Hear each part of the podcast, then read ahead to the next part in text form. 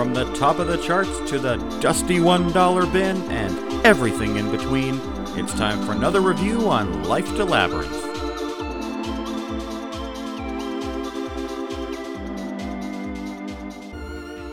Anyway, I'm getting better at social media. It took just- me. I, I was way late to the game with Instagram for sure, but now that I'm in it, I just I think it's the best. I'm like, well, I don't need to read your stupid rant. I'm just seeing a cute little photo, and I can ignore it if I want to, and and it's fun. I find for little funny things that are. I'm Yes, gonna I- post this because I think this is hysterical, and I just want it to be up for 24 hours so we can all have a good laugh at this, and then it disappears. Yes, I do like Instagram stories. I do enjoy those quite a bit. For a while, when I started getting into Instagram, I just used my story to post like really awful things to look at. You know, like two two feet holding toes, like hands and Oh yeah, stuff like I, I that. remember. Oh, you- oh, you- it was and like uh, friends of mine that I worked with at the time were like, "You piece of shit!" Like I was, I was just outside smoking, minding my own business, and then I saw your fucking Instagram story, and almost threw up in my front lawn. Like oh wow, that's So- great reaction. when when people started threatening to like unfollow me and stuff, I was like, this could start damaging friendships. So I kind of fucking pulled back. Intense reaction. Intense reaction, making my friends puke on their front lawn. Yeah. Wow. I was getting reaction though, which is more than I can say for our podcast Instagram. So maybe I need to do that, but I don't really need to cause a fucking scene. Okay, let me think about that because I feel like I should learn more about Instagram anyways, just as a skill, which I keep bringing up skills that I want to learn and then totally don't do anything about them and ignore them. But But what are my skills? yeah, I'm like, I'm going to learn how to edit this podcast. I have I done it once? I have not, but it's always in the back of my head when we record and then I forget. The story of my life, basically. But Instagram, let me think about that. All right. Well, welcome back everyone to Life to Labyrinth podcast. My name's Bryn. Angie is here. We are missing Steven again. No word on when he'll be back, but I assume at this point no news is still good news. Godspeed, brother, if you are listening, but I suspect you probably don't have time. And you would have hated this album anyways. I told him what it was. I, I put it up on our Discord because he did mention that he wanted to still hear, wanted to know what albums we were listening to. But no, no notes from him on how he felt about it or if he even had time. But Fair anyway, enough. yeah. Godspeed. Thinking of you, Steven. Of course, we miss your we miss the third voice. Yes. Steven's like our Jerry Seinfeld, I find. He's like a good straight man. You and I just like spin off into the fucking ether.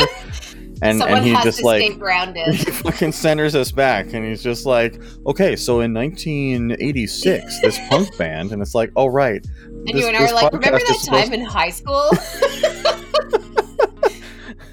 St- yeah steven keeps the conversation on track just because he has no idea what the fuck we're talking about two-thirds of the time and he wants to be part of it and it's just such an important part of what we're doing so I'm sure the last back Steven. podcast was just you and I talking about high school the whole time without him.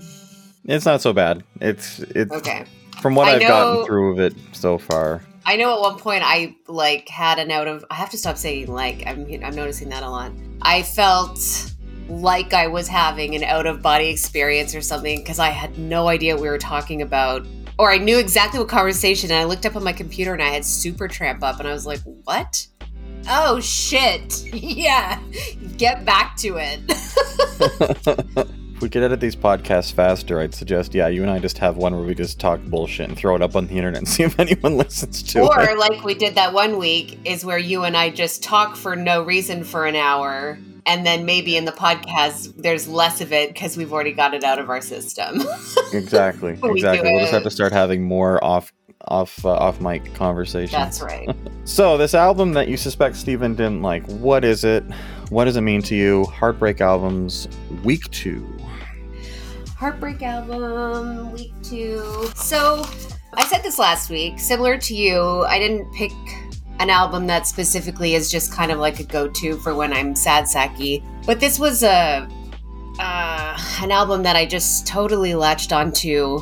I guess in a more hmm, understated, uh, volatile time in my life. I think I listened to this album for maybe several breakups, which is a, a sign of the volatility. But I guess it caught me off guard because I'm not one to get really pumped about really popular music. I don't know anything about the Taylor Swifts of the world or Miley Cyrus or anything like that. And and I, I feel like Hozier, this was very, very popular. His first song, Take Me to Church, blew up and was played everywhere from, you know, dentist office to the grocery store, which is I don't know, not not normally where I would pick up my next big thing, but this this album really stuck with me and that song is great, but I found the rest of the album to be something very different.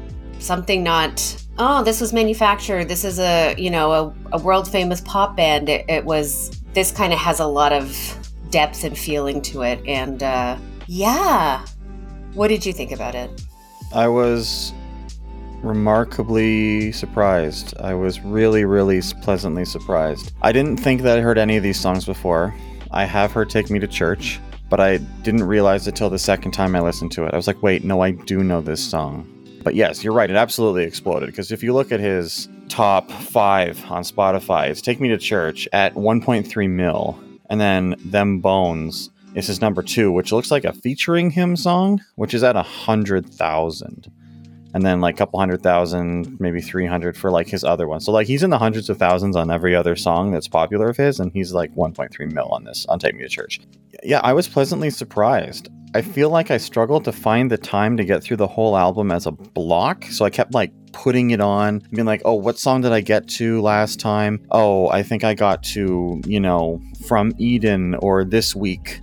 And I'd sort of start there and like by the time I got to where I was going, I heard a couple. So I feel like I've only heard like maybe the last two or three songs like once or twice, and I've heard like the first two thirds of the album maybe six or seven times. Okay. But but I think I liked I liked this a lot more than I thought I would. And I think maybe you buried the lead a little bit when you talked about how it was like adult contemporary and it was sort of yeah, it was like doctor's office music and stuff. And I was I was like, trying okay. to manage the expectations because I'm. It's one of those things that I'm kind a little bit embarrassed about for no reason, but I'm. I get you know, uh, everyone knows who this is, whatever. But I kind of tried to downplay it so that I wasn't like, check out this rad wacky thing, and it's like, take me to shit. yeah, well, I mean, I think either adult contemporary music is something that now me as an adult most of the way to 40 it's what i want to hear. Sure we're fucking or, old so get on the david yeah, gray I mean, train. Get on the david right? gray train. It's all downhill right? from here. I'm, the cool shit steven listens to is the stuff that i struggle with in some cases the most and it's like it doesn't seem to matter whether it was something that would have been popular when i was in high school or not. Some of it is just like dude i am not cool enough for this stuff but yeah, like, I hear you. No, I really liked it, and it didn't like it didn't like hook me the way some some artists do. Like I remember, and I want to do it on the podcast soon. I really, really do. I want um, cigarettes after sex. When I found that band, like I I could not stop listening to that album. This one, like I really liked it, and I was happy to put it on every time. What was the uh, the the Struts? When the Struts we talked about them, I was like every time I put it on, I liked it, but I sort of was very like meh about putting it on. This one, I was like, oh, I got to put it back on. I got to listen to it more. And every time I put it on, I'd be like, yeah, no, this is great. So, so I think I think it I think I just like the songs. His all of his vocals are really like reverby and mm-hmm. big roomy, and I really like. I just like that sound. I think maybe it's because yeah, I'm getting older. I don't really need crushing guitars a lot. Although um, one of the things we were going to talk about is the music we ended up listening as a result of the choice that we had for the week. I did end up listening to a lot more metal music I found this week than I have recently. So I thought that was an interesting juxtaposition. But no, I thought it was great. I could see where someone would listen to this to sort of wallow in post breakup feelings. And as I said, I listened to this in the relationship too. So it's kind of got a very, you know, I don't know, textured, sexy feeling. And then you can see how that stabs you in the heart. And then you're just left with this album. Yeah, yeah. I mean, that didn't happen. It does. Uh, it seems like a kind of like to jump, sort of jump in, but I feel like you're right. It it feels like the kind of album that like it absolutely could be what you needed to be in the moment. Like it could be the kind of album, like I said, where you're after a relationship and you just want to feel crushed. But it also seems like a really good album to put on if you're like, for me, having a lady over for the first time. Yeah. It's like she's coming up to your room and you got to put something on. Like this would be good. Like I could see. Not that I have sex with music on much these days. That was really more of a teenager 20s kind of thing for me, but like I could see fucking to this album. Um, to uh, to be alone. That's a great song for. It's a great song to get that's busy. Date, that's date. That must be date night for sure. I'm listening to that one right now, actually. Okay, that's funny. That's it. for sure date night. It's sexy. um, okay, I'm gonna jump in here and be Steven. So Hozier is Irish. And that's all my get research. I gotta get. I gotta get my. Uh, you know, uh, from the UK slash England. Um, I- clicker out, and then I need my other punk rock clicker to see how many times you say those. Okay, first of all, I didn't realize I was picking someone else, or did I? Did I say that? I can't. I'm. o- I've only picked British people. Anyways, Irish. That's different. That's not uh, England. Not if it's Southern Anywho, Island. Well, yeah, but it's not. None of it's England. But uh, Let's I not, let's not digress. go there. This that's No. only trouble. So, fun fact: his mom is an artist and did the cover art for his album. That was something I was really excited to learn about. I think that's so That's really cool. sweet. Um, something I choked over is that he was born March seventeenth, nineteen ninety. oh no. I what? Like he wrote I'm sorry, did he write that album in his early 20s? Fuck off. What? Oh man, that blew my mind. I do this at work all the time when I'm writing up licenses and I see CEOs are like 1993 born. I'm like, shut up. What is I am old? And must, um, must the world constantly remind us that we are colossal failures? Like, God, shit. Yeah, I'm 30 and I've had the, you know, biggest song in the world. No big deal. Anyways, good for him. totally. So his music draws from folk, soul, and blues, which is definitely that vibe that caught me. That's different because I soul to the core. I don't know what I was trying to say with that. Who cares? Stop saying um as well. Um and like. I heard myself in Charlie Pride that even the little clip you put on, I'm like, like, um, like, um, like, um, like, um, scene. I can't. I can't cut them all out. I know. It's no, no, no. I don't expect you to. I need to learn to speak like a fucking adult. I'm the same. I, I say like a lot more than I realize I do. It's I don't know what other word to use. It is similar to. It is as if. So Take Me to Church we were talking about was a huge international success. It hit number 2 on the Billboard Top 100, which is really big for like a small Irish singer-songwriter. It was 6 times platinum in Ireland and multi-platinum in several other countries. And I'm just going to go here for a quick second had a bit of a day, had a bit of a heavy heart today, was reading some heavy things about some wonderful musicians that have done not so wonderful things, and I was getting really down about it. And let me just tell you oh, and then in the middle of the day, Christopher Plummer dies. Okay, everyone knows Sound of Music is my my reason for living. And then anyways, I was having a day, heavy heart.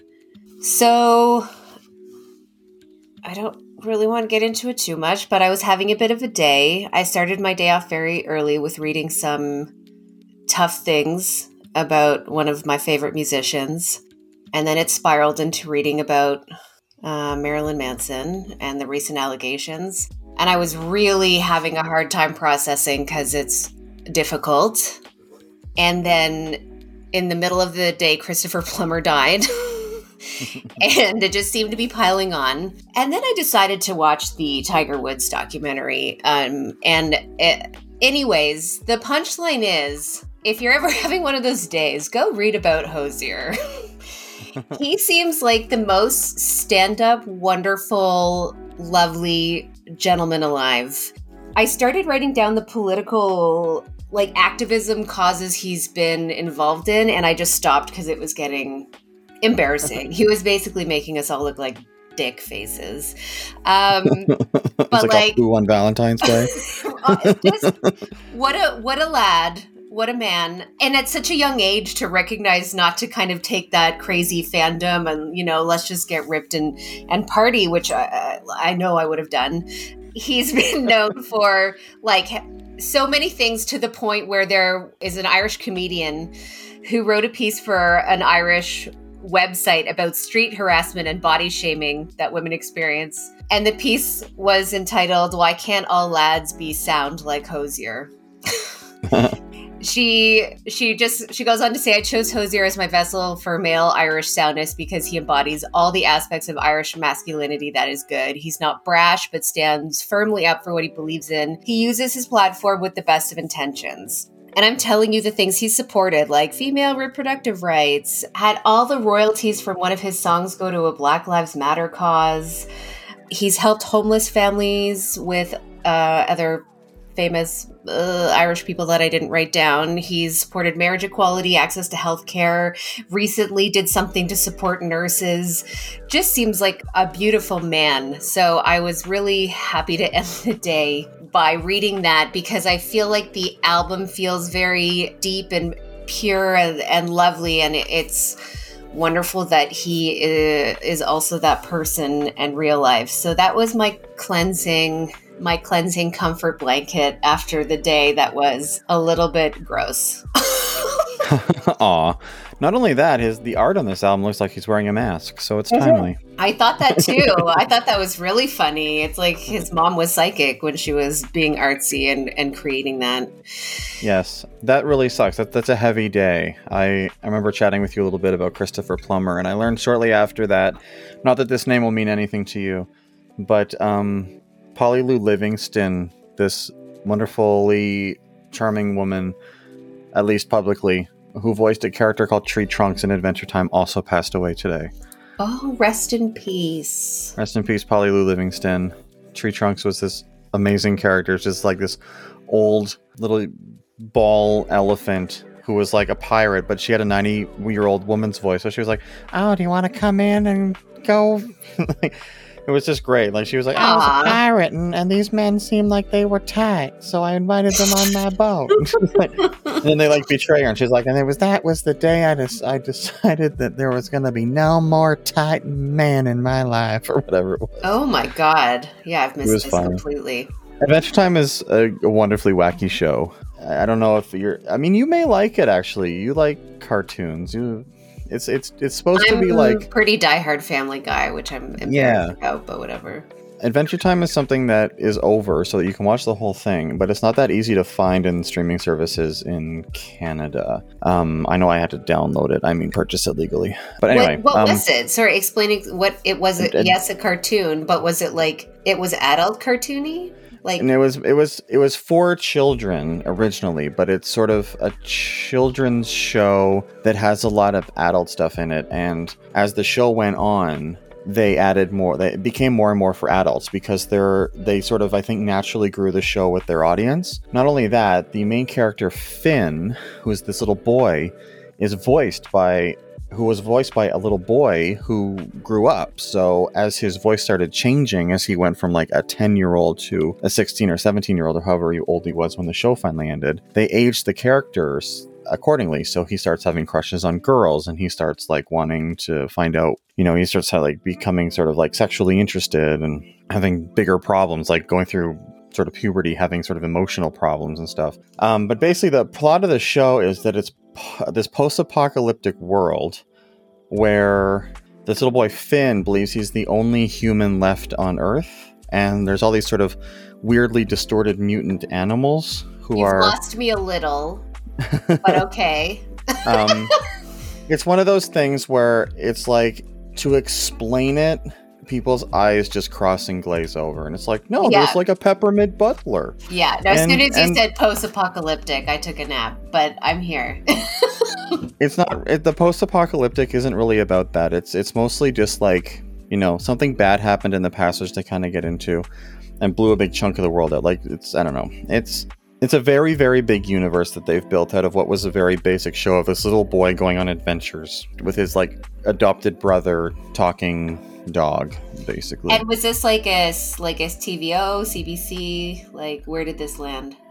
um, originally, Well, we're talking Cartoon about the Cartoon Network. Okay, it's Cartoon sure. Network.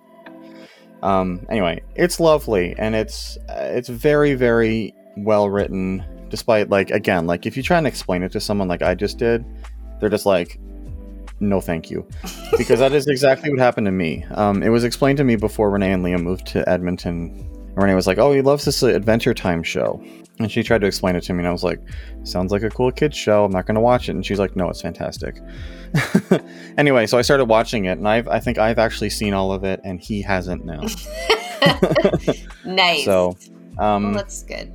It's a fantastic show. It's very, very emotional. Like it's really sad at times when he starts trying to find his parents because he learns that he's not the only human. He tries to find his parents, and they don't. Obviously, like most most stories like that, your parents and are these hero characters in your mind, are like anyone that's your hero you have built up to be something in your mind turns out to be just disappointing. Oh yeah, I'm right in the middle of the Tiger Woods documentary, and him and his dad. Whoa, whoa, whoa, intense. I'll stop bringing up Tiger Woods starting now. It's okay. I went on a pretty big Adventure Time ride. Anyway, it's lovely, and there's quite a bit of it. If you want a new cartoon show that's sort of funny and goofy, but is really, really well written and like has a deep emotional thing that you can connect to, I'd say go for it. Do you watch? Have you seen Final Space No, on Netflix? Okay. have you Never seen Big. Mouth? Yeah, God, that's great. I just I- finished. Go, the, go ahead. I, I was just gonna say I was laughing, crying when the tampon sang "Everyone Bleeds" to REM's. I just died. I thought it was sounded so much like REM. They really committed. They did the whole song singing about "Everyone Bleeds." I I wanted to you know, put it on a, a playlist and listen to it forever. And then they did a Queen one. I can't remember what it was about, but it was so well done. yeah. Fuck, it was so well done. I haven't finished it, but when I do watch it, it's whoa. Well done, everyone. I have finished it, but I probably need to go back and watch it again. I also just recently, I think this past week, finished Disenchantment, which I don't know. You obviously guess you haven't been watching it. It's the Matt Groening show. That's on Netflix. I don't know. It's a Netflix original. Matt Groening, who made The Simpsons. Yeah, I definitely didn't think that's how you pronounced it, but yeah, okay. Groening? No, yeah. Yeah, I'm like, who? I got it. No, I figured it. Matt Groening? Yeah, No, for sure. I would have thought Yeah. that. No, it's Groening. I read it in a book years like when I was a kid. I had this like Simpsons behind the scenes book, and it was like Matt Groening, and in brackets it was like pronounced like raining, and I've always remembered it. I don't know why. That's funny. Probably because people I- say my name wrong all the time. So Funny, yeah, I hear you. I have a terrible last name. Um, a great last name that's hard to pronounce. I don't. I will tell you, I don't gravitate towards cartoons. Uh, Family Guy, I just uh, adore. I can't, but most cartoons I can't sit through the same way I can with Family Guy. I didn't sit through Big Mouth. I can't sit through Archer. I like it and I think it's funny, but I I don't know for some reason the only cartoon in uh, in a long time that I can actually really sit and commit to is Family Guy. That's fair. I like quite a lot of them. I find I like putting them on like in the background. I don't know. I find them I find them a good release entertainment wise. I find that they can be funny, but I also like well written ones. So like I liked Adventure Time. I still like Family Guy, but I haven't really watched it in f- fucking years. It's um, you know, I- still funny. and Netflix has all of it now. And I'm not embarrassed to say that I am embarrassed to say it. I'm lying. That I still think it's I don't know, spot on and, and shitty and hysterical. they just still push the envelope and you're like, "Oh, I can't believe they did that. That's amazing." Maybe I need to get back into it. But no, I like I like them. I try and watch them. I mean, I do like Archer. I don't think I finished it. I think I'm behind again. But yeah, like, I never like finished Archer either. I liked Final Space. I liked Rick and Morty. I liked like this Disenchantment show, Adventure Time. I watched Regular Show, another kids TV show, basically. But anyway, Uh, I don't know how we got to cartoons from Hozier, but because the lady that voices Oh, the yeah, character yes, Tree yes. Trunks passed away. yes. So this was a sad and hard day. Yeah, Oh, can I tell you something funny? Okay, of course you know about my mad love for Garden State, and I do. and you know that the soundtrack from Garden State was like some would argue the defining soundtrack of our time as humans. And then after we talked about that, I was watching Zach Braff's other movie called Wish I Was Here, and I messaged you and I was like, if you haven't seen this, you must. And right after I texted you, he used a Hozier song in that movie. and I was like, whoa, funny because I think Zach Braff should just create the soundtrack to my life and the world. And then he threw in a Hozier, the cherry wine song. And I thought, oh, wow, this feels like all my worlds colliding in a in a wonderful way. Zach Braff introduced our entire generation to indie music. Yeah, for sure. I haven't watched don't- it yet, but I do. I do intend to. But I think I probably owe it to you to watch The Sound of Music first. Mm, yeah. I can't wait. I can't wait. I also see here that um, Hozier performed Take Me to Church on the Grammy Awards with Annie Lennox, who I'm also a fucking super fan of. Like again, what a great guy! Like he didn't do it again with like Ariana Grande or something. No, Annie Lennox. Annie fucking Ugh. Okay, but I will tell you, I've tried to listen to his more recent album after this because I what I wanted to say was when you said his numbers were so high for that um, for Take Me to Church, it almost feels like one hit wonder numbers.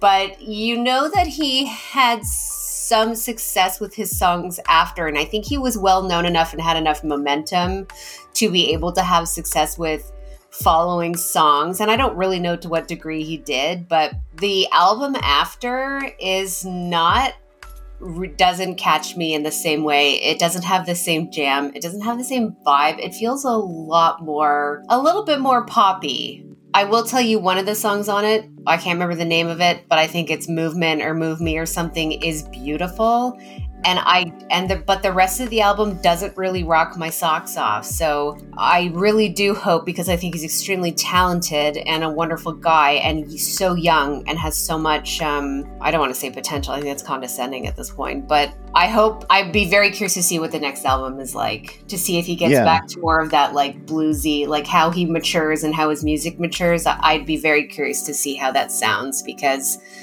it feels a little like maybe he wasn't quite sure what sound he was going for, but what the fuck do I know? Like, Yeah. Hard to say. I, I didn't get a chance to listen to anything else other than this album, so that was a bummer. and and I certainly didn't expect that at all, but I did because I thought I. I, re- if I remember correctly, I hadn't listened to the whole thing before, and I don't know why because I really loved this album. And then as I started listening to it, I was like, "Oh yeah, I remember why." I couldn't. I just couldn't commit. I just For those of you listening, I'm not sure if we mentioned it, but we listened to the self-titled 2014 Hozier album. Oh, see, like we didn't even say that in the opening. Steven, come back. God. We'll We're, get there. Way in. We're doing better this week than we did last week. We really went on a tangent. That's fine. I just saw that he loves Aretha Franklin, and I was like, God, this guy couldn't be more fantastic. And Um, credits his uh, artistic activist Nina Simone and Woody Guthrie among his yeah, influences. oh, like, God, what a man.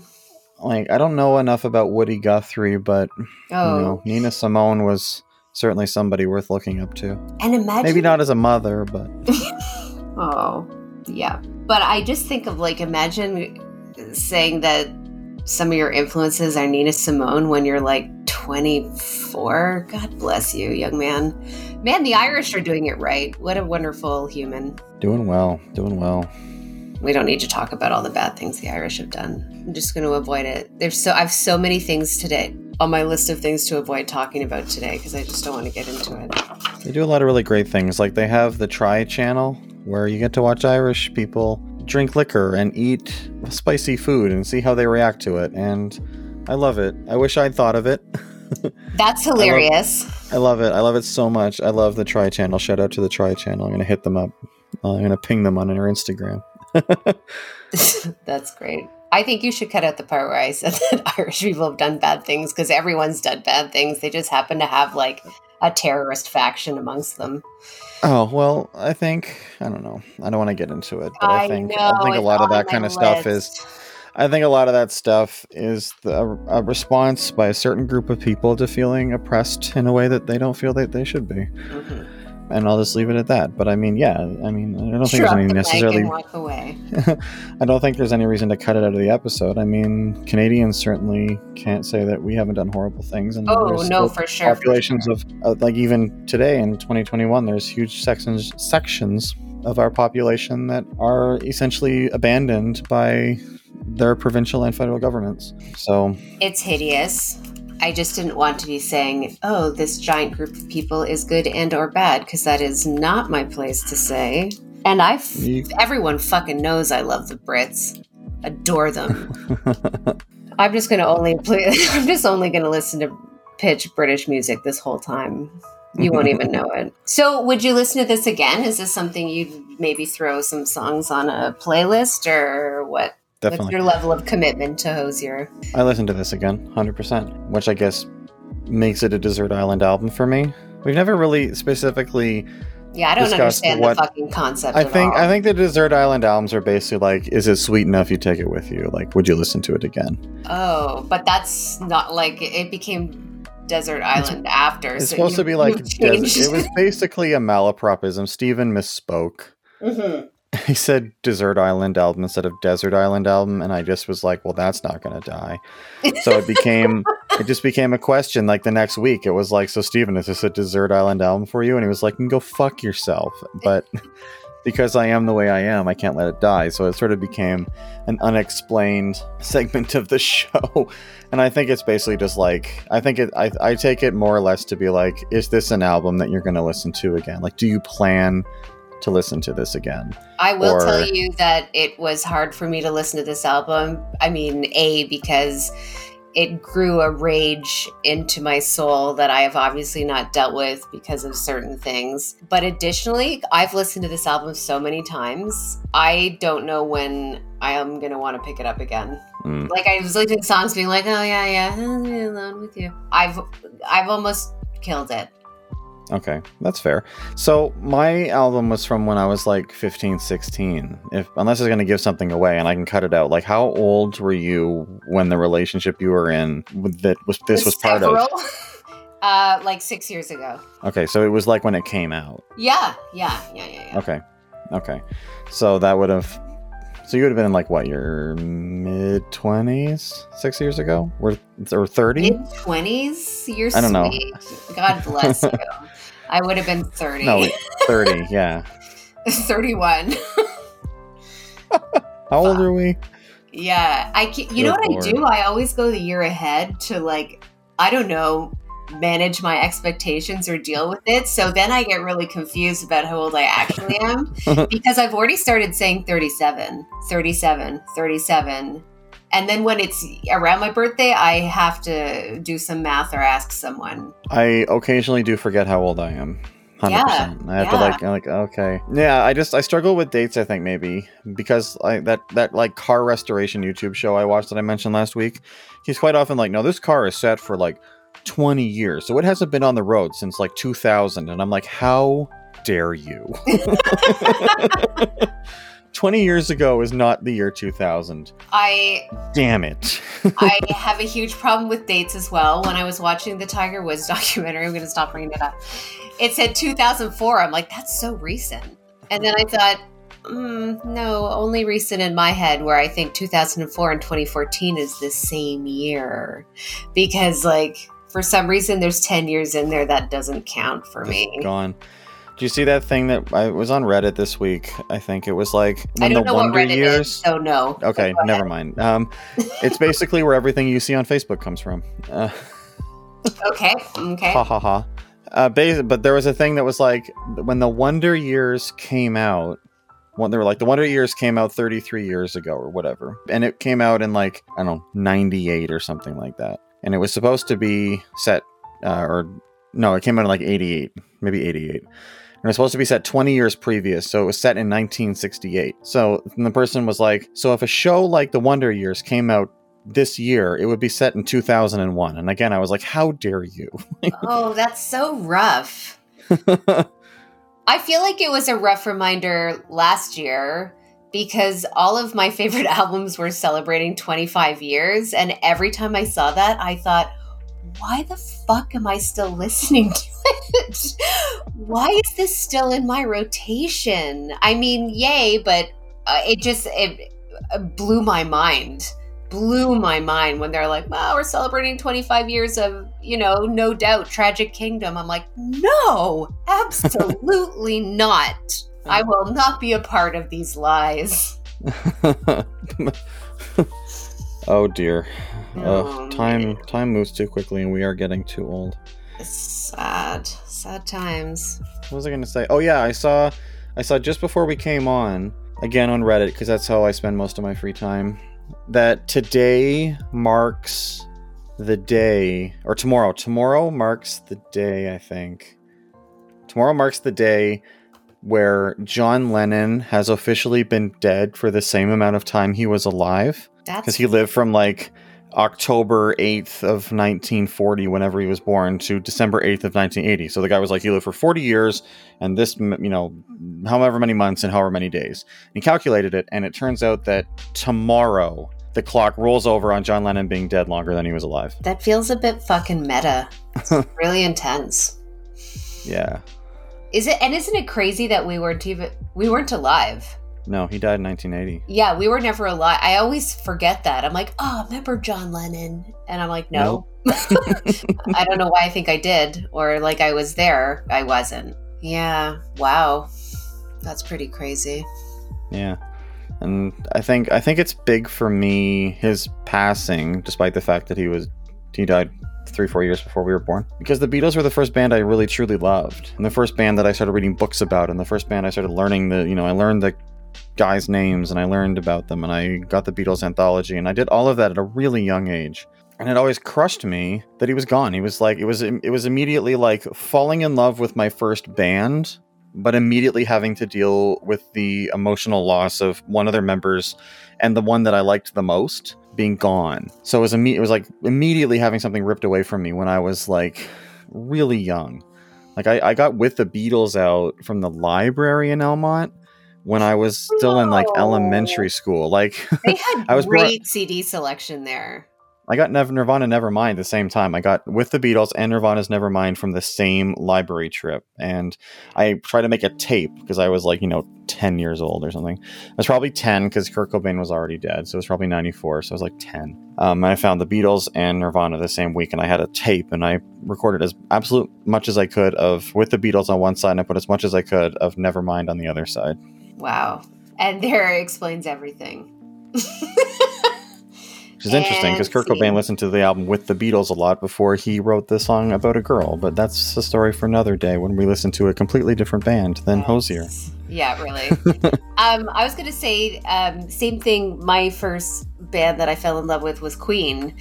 And when we went to see um, Bohemian Rhapsody, we were trying to figure out, my partner and I were trying to figure out if I became obsessed with him because he had died and it was like the revival. But I think I was younger and he was alive. But I don't think at any point was I aware that he had died. I don't remember being Mm. like, oh God, Freddie Mercury's gone. I just kept dancing my little heart out until I think I was old enough to be like, no, yeah, he, he is no longer with us. Yeah, I remember my dad brought a. Uh, he borrowed a Queen greatest hits album from some friend of his at work. And He brought it home and he was listening to it in the house, and I was like, "This is amazing!" And I, I was like, "Dad, this is great." And he was just like, "Well, don't be excited for the next Queen album to come out." And I was like, "Why?" And he was like, "Cause he's dead." And I was like, but John Lennon's are I was like again it was like that it was that time in my life where I was like maybe 10 11 or something like that and yeah my dad was like well he's dead and I was like are they all go-? like yeah, really. I I suffered from this problem for a really long time where literally every artist I started falling in love with was either broken up or had dead members and was effectively broken up so it was like you know oh I love the Beatles nope Oh, the Queen is great. Nope. Oh, Led Zeppelin's awesome. Think again. Alice in Chains. Well, Layne Staley was still alive at the time, but he definitely wasn't active. So it's like, do you think he'll come back? Nope. Nirvana, forget it. Like every artist I loved it was like, you'll never see them live, and maybe that's why I've not pursued concerts as much as most of my friends because most of the bands I loved didn't have concerts anymore. Yeah, that's legitimate. I think I was really surprised because when I was watching the Alice in Chains documentary about like how many people they knew who had died, and it was really magnified for me uh, how many musicians die. Oh yeah. It was it I mean, I know that obviously, but it seems like it happens less now and I don't know if people really realize how often it happened in the past compared to now, you know, like yeah, Amy Winehouse was such a big deal because people are like, "What? Like musicians are, are dying?" You know, 27 Club member, but that was the 90s and the 60s. Like we're supposed to, yeah, we're Yeah. supposed to be done. But yeah, oh yeah, it's it's it's crushing when you think of that whole music scene. Like in the 90s, where you think like Andrew Wood is gone from Mother Love Bone, that eventually became Pearl Jam, and you know Chris Cornell is gone now, and Layne Staley's gone now, and Mike Starr is gone now, Kurt Cobain's gone now. There's like what a couple of people from Hole are gone now, and there's so many more That's that I'm true. forgetting. And there's- Scott Weiland's gone. yeah. um, uh, Dimebag Darrell, Vinnie Paul, I think Chris Cornell and the Linkin Park guy. Chester that- Bennington. Yeah, they were uh, they were big losses, I think, for our generation. Not that I ever really liked Linkin Park, but that's it doesn't matter. But it just seemed. di- I didn't really like Soundgarden either. oh fuck, I love Soundgarden. I never, I, I kind of got as far as I liked sort of Pearl Jam. I loved Nirvana, loved Alice in Chains, kind of liked Pearl Jam. Liked, I really didn't get much past like Spoon Man and Black Hole Sun with um, Soundgarden, which I'm sort of embarrassed to admit. But I really like Chris Cornell's solo shit though, that like acoustic solo shit that he would do. That was fucking phenomenal. Oh my god, when he covered Sinead O'Connor, oh my god. Fucking take a knee, man. You're gonna need a minute. Uh, have you seen that his um, cover album came out recently? Yeah, I, I think that's. I started listening to that again because they released that as a single when that came out, didn't they? No, like one came out like a month ago. I don't think it has that on it. I'm not sure. I'm could be lying. I think I know what you're talking. Yes, he had that that co- acoustic cover album that came out. Yeah, I think. Um, anyway, yes, Shannon Hoon from uh, Blind Melon, another one that died young. That's another documentary I'm trying to get my hands on. I don't know how to watch it. I think I've seen it. I think I downloaded it. It was good. But yeah, there's so many so many people from that generation that are gone, musicians and comedians Hmm. that are gone like late 80s, early 90s. They were just dropping like flies because of substance abuse. Yeah. just fucking sucks. Their music like goes on and it lasts and stuff. And you think of how successful something like, uh, you know, if Kurt Cobain was still alive, even if he wasn't touring, even if he wanted nothing to do with the music industry, like if he was alive for things like the 25th anniversary of Nevermind, or when they did the classic albums for Nevermind, or you know when when they did uh, the Rock and Roll Hall of Fame inductions, like if he was alive and could have been there, I think this would have been so cool. yeah. I think a lot about it, what it must be like to be an aging rock star or an, a, basically an aging celebrity, having kind of that weight of realizing you've done it or you've, you know, partied for 20 years and lived your best life and everything now is going to be aging and family and getting sick and I don't know why that strikes a chord with me so much like I can see I wouldn't be a person that handles that well. Yeah, unless you're Dave Grohl, you're pretty much facing that. Yeah, I don't know how. I, I do know that I've had that feeling in my life where I very obviously knew I'd left, I had lived the best years of my life, and and I knew that part was done, and it's the most depressing fucking feeling in the world. That was the most fun I'll ever have. Now I'm turning 22, and it's all trying to find a job and go to school, and it was it was really really hard for me so i think a lot about musicians aging and and i was reading I, I don't know why i was reading a lot about chris cornell and chester bennington but he was like playing board games with his family and laughing and then you know two hours later he was dead it's when you get there and you're like this isn't enough or this is it or i don't know but i i get i think about it a lot because it must be i mean unless you're mick jagger and still i guess boning models at 90 or whatever he's doing it's tough it's brutal. It must be really brutal to age out of being uh, excellent at your craft and being in that space where you're creating and and living it up and then having to get back to reality Yeah, I imagine it's devastating. I imagine in some ways somebody in that position would probably enjoy having some level of anonymity again. Because it would sort of give your life back in a lot of ways. Like not not everybody is like you say, like Mick Jagger or Paul McCartney, where they basically to this day can't really walk down the street. Mhm. But you know, you think of somebody who's an aging artist or something like that who potentially at one one time was on top of the world like you think like another another irish artist Sinead o'connor at one time Sinead o'connor probably couldn't have walked down the, the street almost anywhere without being recognized and i bet she can now Uh, hard to say. Yeah, I don't Well, know. I She's know- been in the news a bit, so it's hard to say.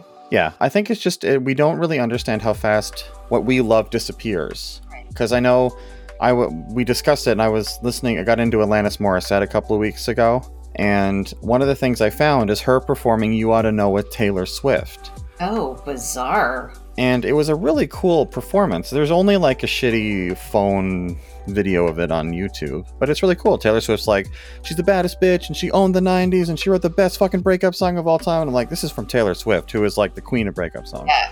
if you know nothing about Taylor Swift, you at least know that she fucking writes breakup songs. I know that. Yeah, that's the one thing I know. But by because I got in, I was like, this is a cool performance, and I, apparently, like, and all the comments were like, all these girls apparently that were at the concert went on Instagram and Twitter afterwards, and they were like, "Who the fuck's Alanis Morissette? Oh, Come on, Taylor, heart. this sucks." Oh I know, and I was heart. like, "Excuse me." And then, but it's like, you know, half the comments were that, and then the other half were like spot on. It's just like every mom in the audience just lost their shit. And it's like, yeah, they probably did. Yeah, there's, you know, because it's an audience level recording. So it's like these girls, and they're turning in, you can see these like other girls in the audience around them, and they're just sort of like arms folded, kind of not knowing what the fuck's going on. And then you sort of like can spot these moms in the audience, and they're just like fucking all over it, you know? because they sing that song for some ex-boyfriend or potentially the father of the daughter they're there with. That's, oh yeah, that's rough. But it's but it's again, it's like Alanis Morissette. We think of her as this, especially being Canadian, and I don't want to get into it too much. From Ottawa, yeah, our home hometown girl, and I don't want to get into it too much be- because spoilers. but again, like we think of this person as enormous. Alanis Morissette is a fucking Canadian icon. She's a Canadian icon both in, in our music industry and in terms of our generation and in terms of uh, Canadian women and women empowerment. And there's so many different things that Alanis Morissette speaks to in terms of why she's important to people like us and perhaps more than me probably to someone like you but this is this is in our my opinion a bigger star than Taylor Swift and she's at a concert how lucky are these people and they're just like they don't even know her so Alanis Morissette probably can walk down the street largely unbothered as well I see, and that surprises me because I think she just did a Broadway musical, and I th- like not herself, but there's an, a, Yeah. a music. We're totally We're- spoilers. next. All right But yep, I might disagree with you a bit on that, but we can save it for we'll get next. to it all right Put a lid on that. So I, I- we don't. I don't want to close the door on a Hozier, but since we've already discussed it, next week I got to pick again because Steven's not here, and because I don't really want to go into any more of my breakups. They're they feel a lot more recent, even though some of them are still really long time ago. And I just I'm not I'm not interested in, in going there. Especially you know if you and I want to have like fucking drinks and like get into our relationships and stuff like we almost did over text message. I'll tell Cool. you what happened. This I'm just um, not, I'm not I'm not super excited about revisiting some of these more painful memories and relationships that I went through and times in my life where I really wasn't a person that I want to talk about. I was Um, surprised but- at how much listening to this album actually enraged me and made me upset. I thought I had like was over it. So I hear you. Yes. Um, but because we're in the spirit of breakup songs, the first big breakup song I ever remember hearing was Alanis Morissette. You ought to know. So let's just do Jagged Little Pill for next week. I don't even need to And, listen uh, to one second of it. I can sing it all for you from beginning to end right now. But I'm excited. I'm so stoked to hear your stories about it. Um, I have heard most of it. I have not heard all of it, so this will be a first time listen through for me. But so we'll just get that. Well, okay, that part's done. We're gonna listen to Jagged Little Pill next week. Cool. It's gonna be fun. Another fun breakup album. We need a need, need a lady back in our podcast, definitely, and a Canadian. This will be, I think, our, our true first Canadian artist that we've done. So let's bring it. That being said, Hozier, we need to do final thoughts and We gotta finish it. We gotta finish it. We gotta stick it. Yep.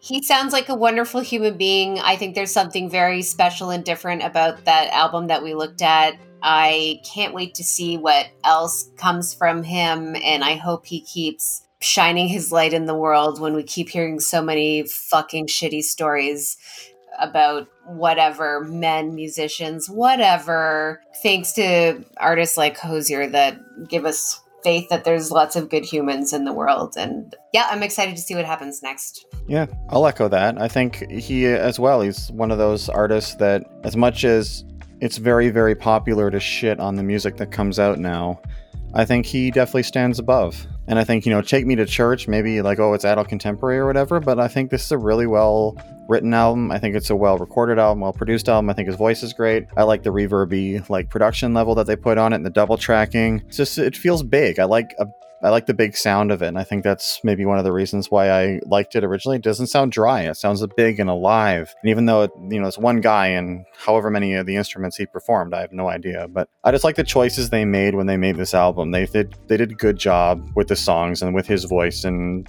it's just it's it's a really well done album, and it really amplifies the songs to be more than the sum of their parts. Well said. Well said. Thank Sorry. you. Every once in a while, I fall forward onto my face in success. Awesome. Well, I'm glad. I'm glad you liked it. I did. I don't think I even have a songbird for it. I think it flows all really well. And Like I say, I think it's a really well done album. Man, Alanis. Okay, cool. I'm ready. I'm ready for it. All right, I am. I'm here to to experience it. I think because you've heard it so many times, to introduce a certain element of like first time, why don't we try and watch all the music videos from it, Okay. And we can bring I've that into the definitely seen some of conversation. them, but yeah. yeah, I, I think I've probably seen some. I've seen Ironic. I think everybody's seen Ironic. But um, anyway, but yeah, just let's let's Yeah, let's great add a twist to it. We'll we'll watch idea. we'll watch all the music videos, and then the very least, it's fun to watch music videos from the '90s. The artist you were talking about today, I listened to his biggest hit and saw the music video for the first time, and I just laughed at all the kids dressed the way I was dressed in high school. Yeah. That's funny. I was like, it seemed so cool at the time, and it's like all the kids with like their crusty, spiky hair and big sort of sweater, like not sweat, like sweatshirts with the big like the stripe across the chest and everything. Like I was like, I was that guy. That's me. We grew up in a bizarre time in fashion. The mid 90s cargo pant Gap ad. Ugh. Blah. JNCO jeans. Yeah. Don't worry. I wasn't wearing those. I was wearing something insane and weird. But uh, People would sh- their pants were they'd cover their entire shoe like a tent. yeah, yeah. Yeah, I saw a post recently where someone I was wearing those pants and then halfway up the leg was soaking wet and it's like only 90s problems like Yeah, '90s kids understand. Oh, Yeah, for sure. It's ridiculous. Hundred percent. Okay, looking forward to this. Likewise. It'll be fun. So thanks very much for listening. Hope uh, hope we managed to stay on topic enough for you and keep it interesting. Again, if you want to hit up Steven, he's on Twitter, life number two labyrinth. He might be there. It may be just pumping out the updates as the episodes go out. I don't know. Find us on Instagram. We're gonna try and make it better and more interesting. Because I'm a 37 year old man who kind of doesn't didn't want to do Instagram, and now I'm struggling to learn it. But I think I'm getting I'll better. learn it. All right Okay. or we'll I'll, we'll find a cool child to do it or something. Yeah. If I only my daughters were a little bit older. I already know who I'm going to farm this out to. Okay. All right. Well, thanks for listening. We'll catch you next week. Bye. Listen to Hozier. It's good. And check out Jagged Little Pill for next week. Bye. Bye. Thanks for listening to Life to Labyrinth podcast. Theme music by Devin Rose. Find Devin on Bandcamp or any streaming service. You can find us on Twitter and Instagram at Life Number Two Labyrinth.